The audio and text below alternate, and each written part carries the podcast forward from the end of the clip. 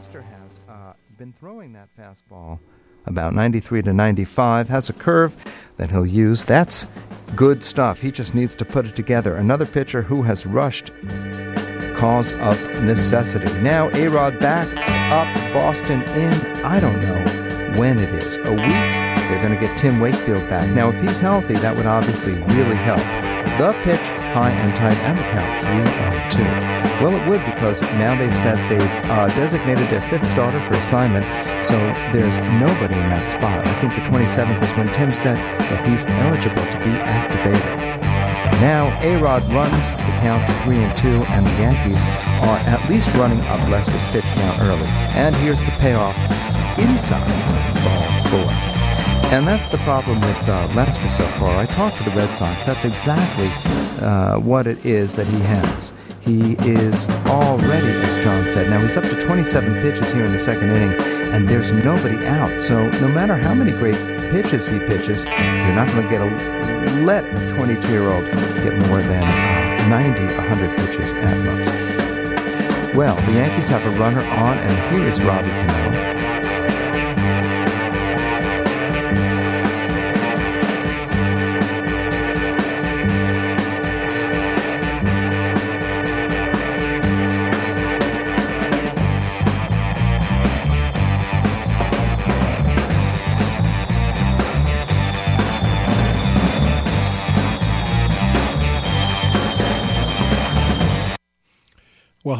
Abrupt ending there to that musical background there from the uh, longest baseball match of nine innings. Baseball poetry there in lieu of the, the sports report for today. And there's something poetic about uh, any sport, I guess. Uh, the uh, poetry of movement. And, of course, spring training is uh, underway down south, so that's good news for folks uh, who are sick of the winter.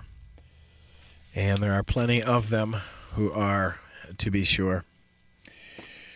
Well, uh, the potholes are getting bigger. The snow that came on Saturday night into Sunday uh, reminds us that we're still under the grip, the tenacious gripe, as Shakespeare might have said. and so uh, there's nothing to do but uh, buckle down and endure. And so we must.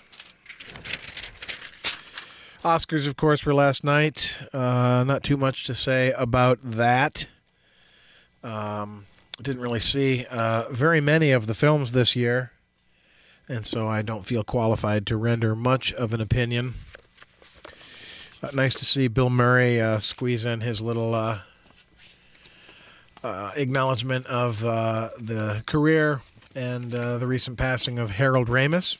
Of course, Bill Murray worked with Harold Ramis on a trilogy of classic comedy films. Not that they're related to each other, but a cluster of three. And so, uh, Harold Ramis, great comic writer. We acknowledge him here as well on Gray Matters. My name is Jim Dwyer, and I'll be doing the show solo today. Again, while uh, Mr. Whaley uh, takes care of business. well, I uh, don't have too much to say about the Oscars, although, of course, I encourage uh, you to stay tuned for a local film event that's coming up. The uh, first wave of the publicity for the Ann Arbor Film Festival has uh, hit the ground that is the poster. This is exciting because this means we're getting close to the actual week of the festival. This year, 2014, will see the 52nd Ann Arbor Film Festival. Of course, most listeners to Gray Matters are aware that this is the uh, oldest independent uh, uh, film festival in North America. It's the oldest experimental film festival, I think, in the world and it happens right here in our fair city. And uh, for me personally, I got to say that uh, the Ann Arbor Film Festival and WCBN are two of the best reasons to live in this area. Um, there's other great things here as well, of course, but uh, for me, uh, the week of film festival is uh, uh, cultural high watermark uh, for the entire year.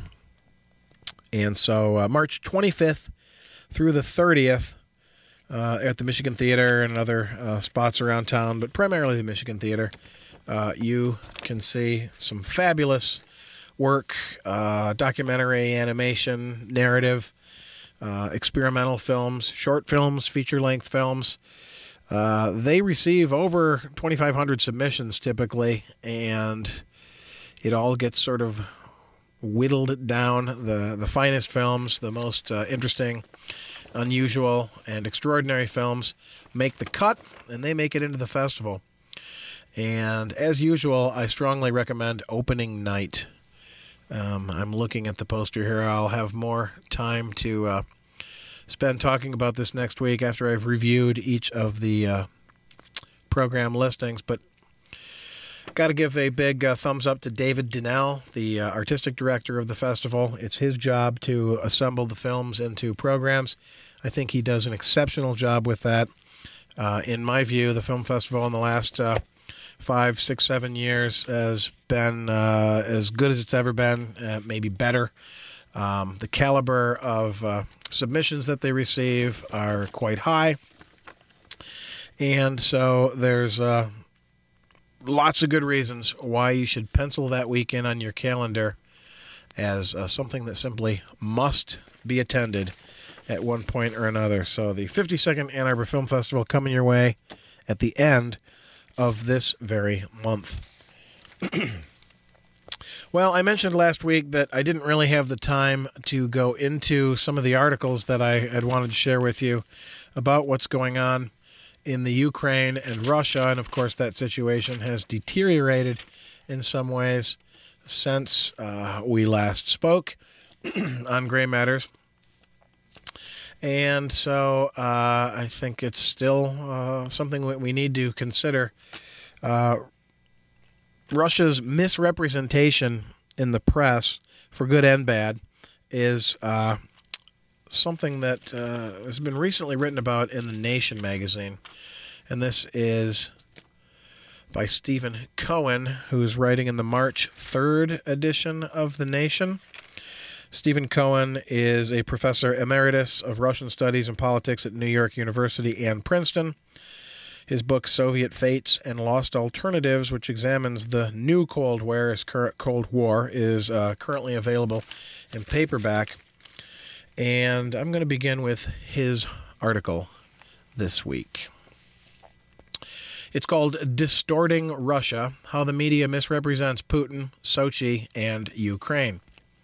And he writes as follows The degradation of mainstream American press coverage of Russia a country still vital to U.S. national security, has been underway for many years.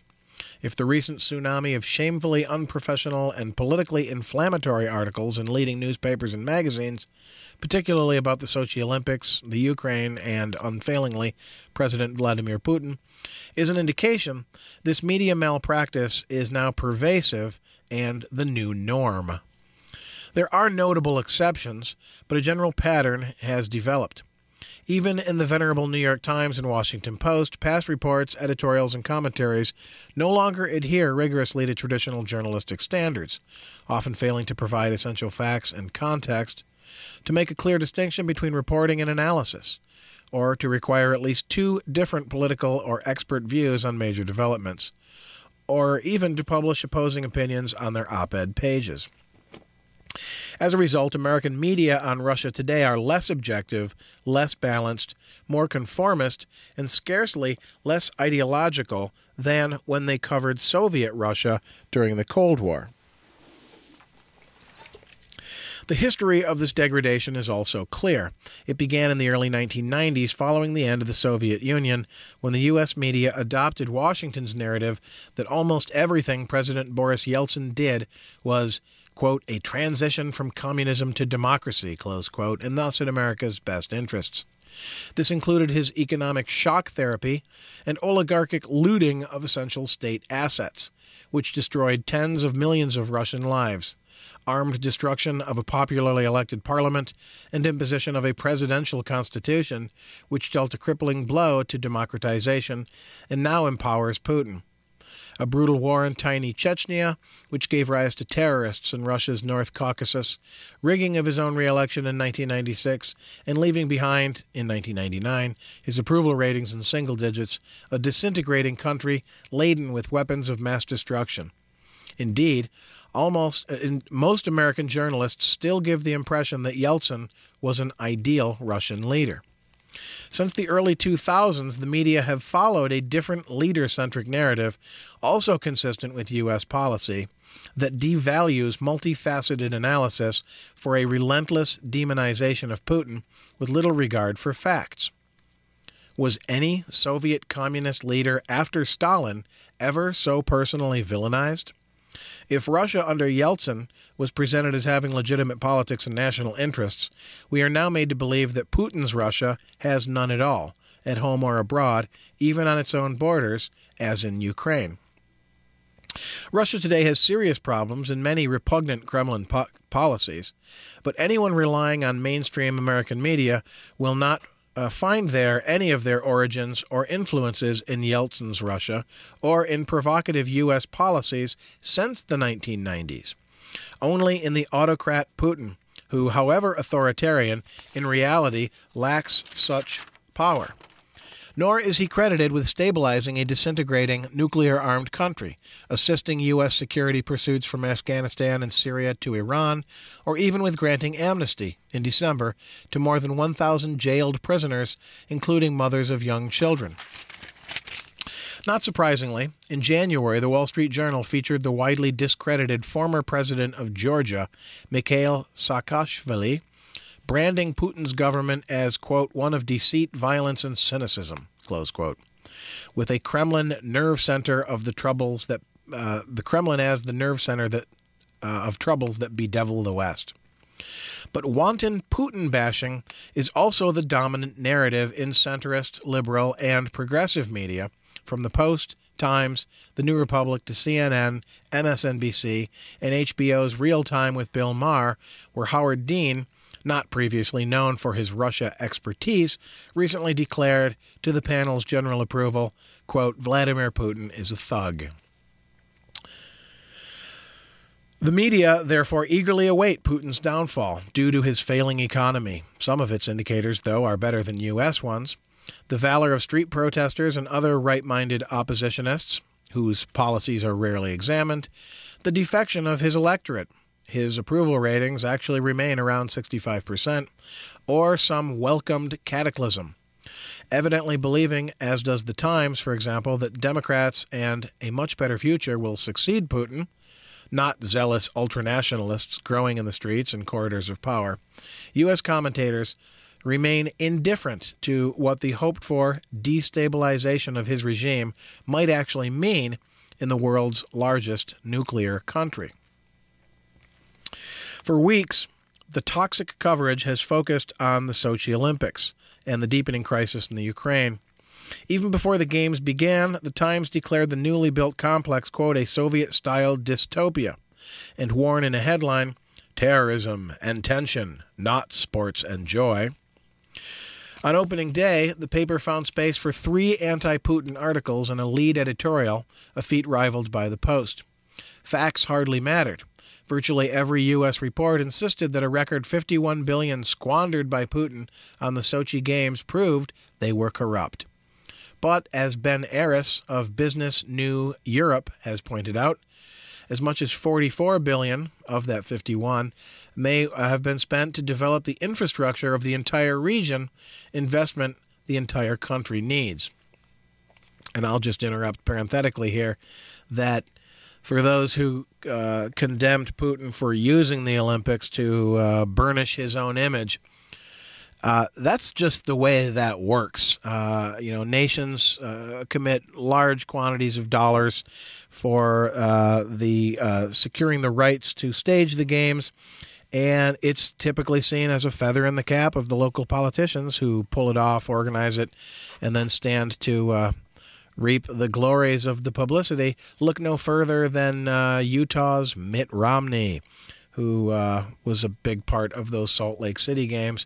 He certainly uh, tooted that horn uh, you know, was an accomplishment, something on his resume. So that's my parenthetical intrusion there. Uh, everybody uh, exploits the Olympics uh, for political gain. That's nothing unique to Vladimir Putin. But now back to Stephen Cohen's distorting Russia article. Overall, pre Sochi coverage was even worse, exploiting the threat of terrorism so licentiously it seemed pornographic. The Post, long known among critical minded Russia watchers as Pravda on the Potomac, exemplified the media ethos. A sports columnist and an, uh, and an editorial page editor turned the Olympics into a contest of wills between the despised Putin thugocracy and terrorist insurgents. The two warring parties were so equated that readers might have wondered which to cheer for. If nothing else, American journalists gave terrorists an early victory, tainting Putin's games and frightening away many foreign spectators, including some relatives of the athletes. The Sochi Games will soon pass, triumphantly or tragically. Unfortunately, they pass triumphantly. They're very entertaining. Everything went without a hitch. The athletes themselves spoke very highly of the experiences and the facilities, so well done, right? But the potentially fateful Ukrainian crisis will not. A new Cold War divide between West and East may now be unfolding, not in Berlin, but in the heart of Russia's historical civilization.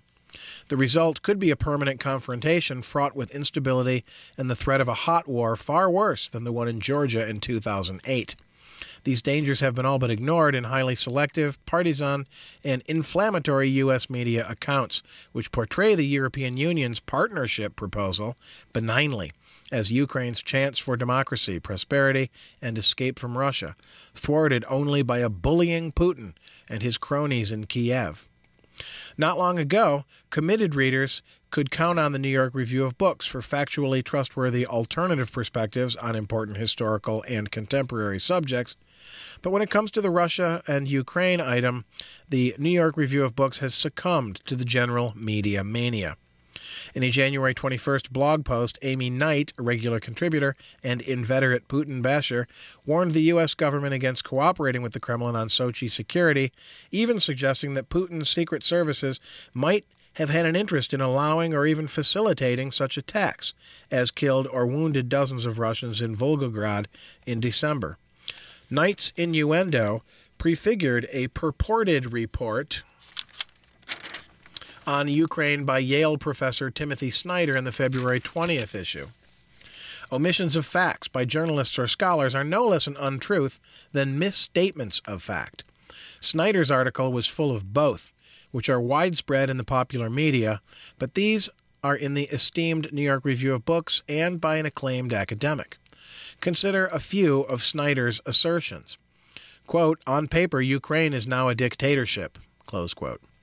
In fact, the paper legislation he's referring to hardly constituted dictatorship and in any event was soon repealed. Ukraine is in a state nearly the opposite of dictatorship political chaos, uncontrolled by President Viktor Yan- uh, Yanukovych, the parliament, the police, or any other government institution.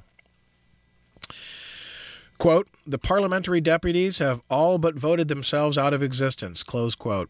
Again, Snyder is alluding to the nullified paper. Moreover, serious discussions have been underway in Kiev about reverting to provisions in the 2004 Constitution that would return substantial presidential powers to the legislature, hardly the end of parliamentary checks on the presidential power, as Snyder claims. Next, uh, quote, uh, through remarkably large and peaceful public protests, Ukrainians have set a positive example for Europeans, close quote. This astonishing statement may have been true in November, but it now raises questions about the example Snyder is advocating.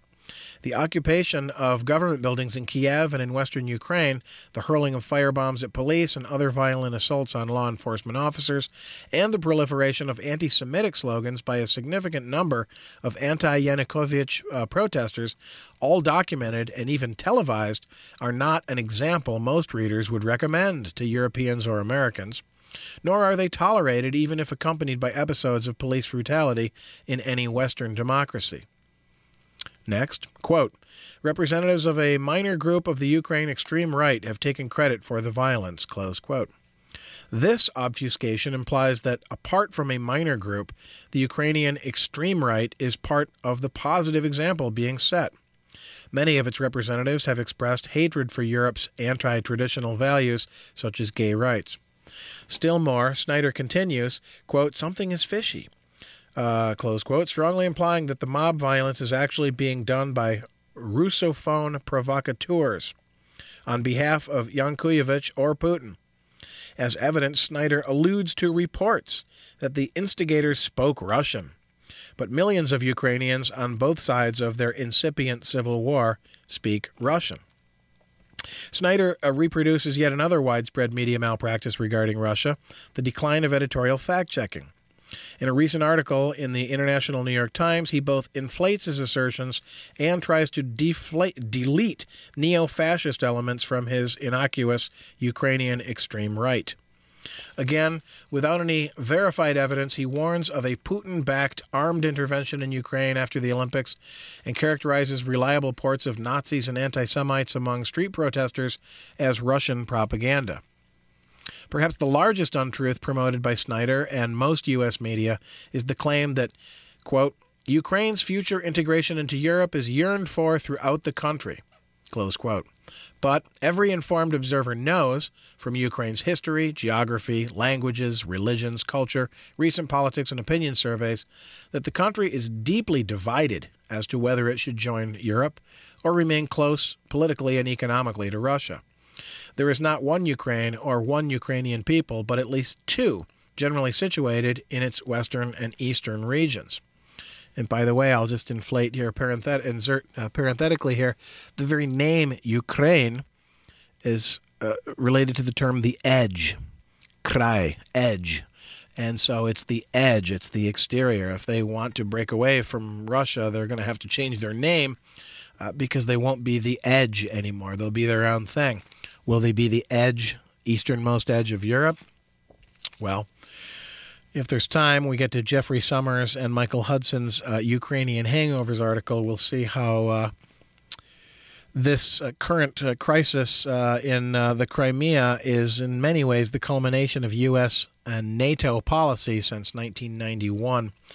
We may have to wait until next week for that, but continuing here with Cohen's material.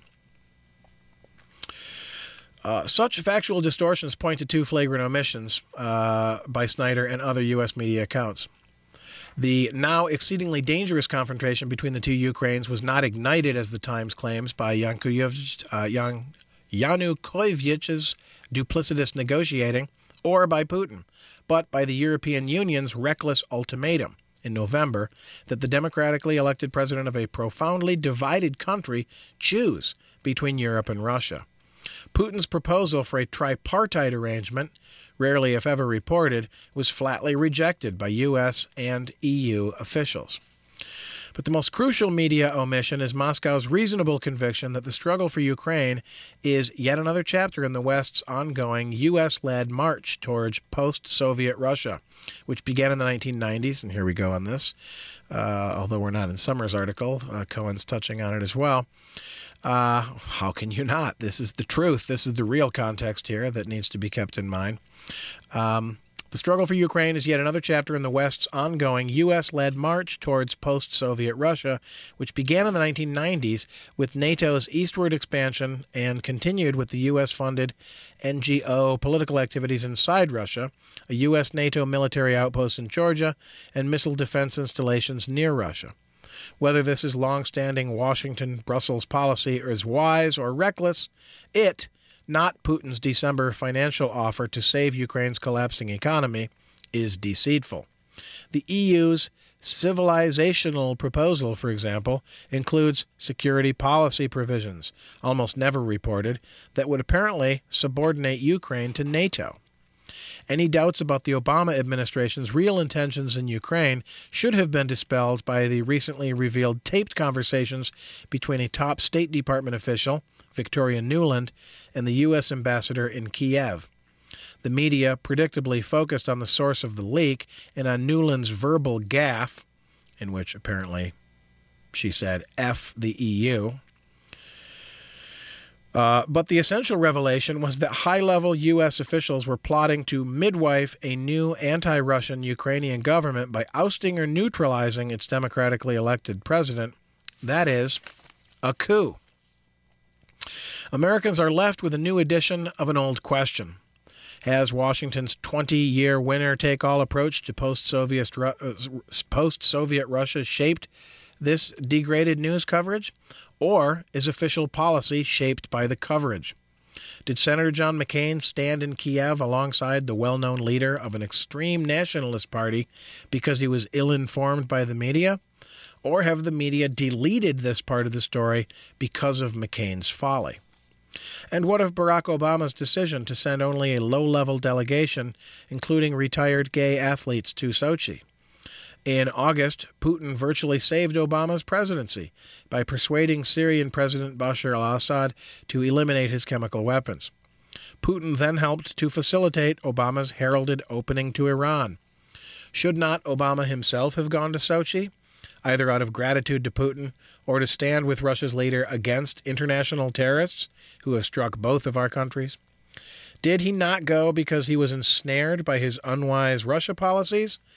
Or because the U.S. media misrepresented the varying reasons cited the granting of asylum to Edward Snowden, the differences on the Middle East, infringements on gay rights in Russia, and now Ukraine. Whatever the explanation, as Russian intellectuals say when faced with two bad alternatives, both are worst. And that is Stephen Cohen, professor emeritus of Russian Studies and Politics at New York University in Princeton, He's got a book called Soviet Fates and Lost Alternatives, and that is from the March 3rd edition of The Nation magazine.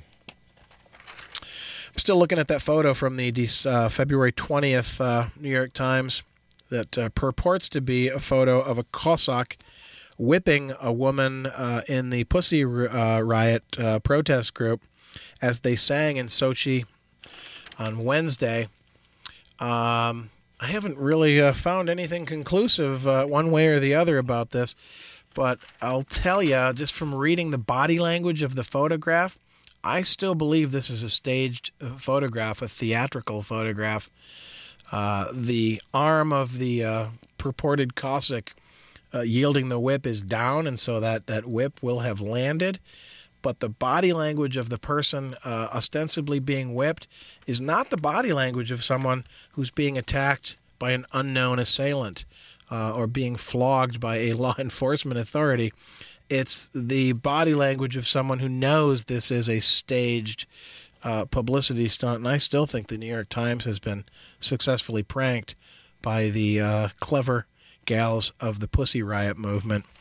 Uh, so while I'm no fan of the Cossacks, uh, this article in the Times, Cossacks with horsewhips attack members of Russian protest group, is a perfect example of what Stephen Cohen was just talking about the willingness, the eagerness to assume uh, the worst uh, without checking the facts, without really seeing what's going on.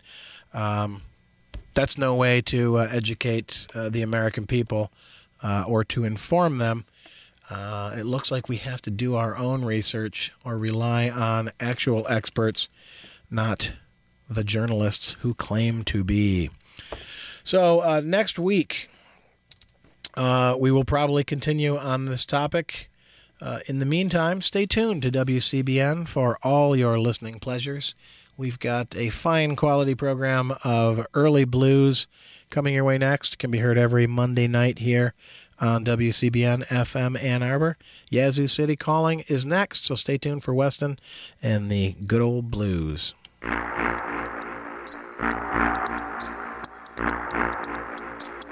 you.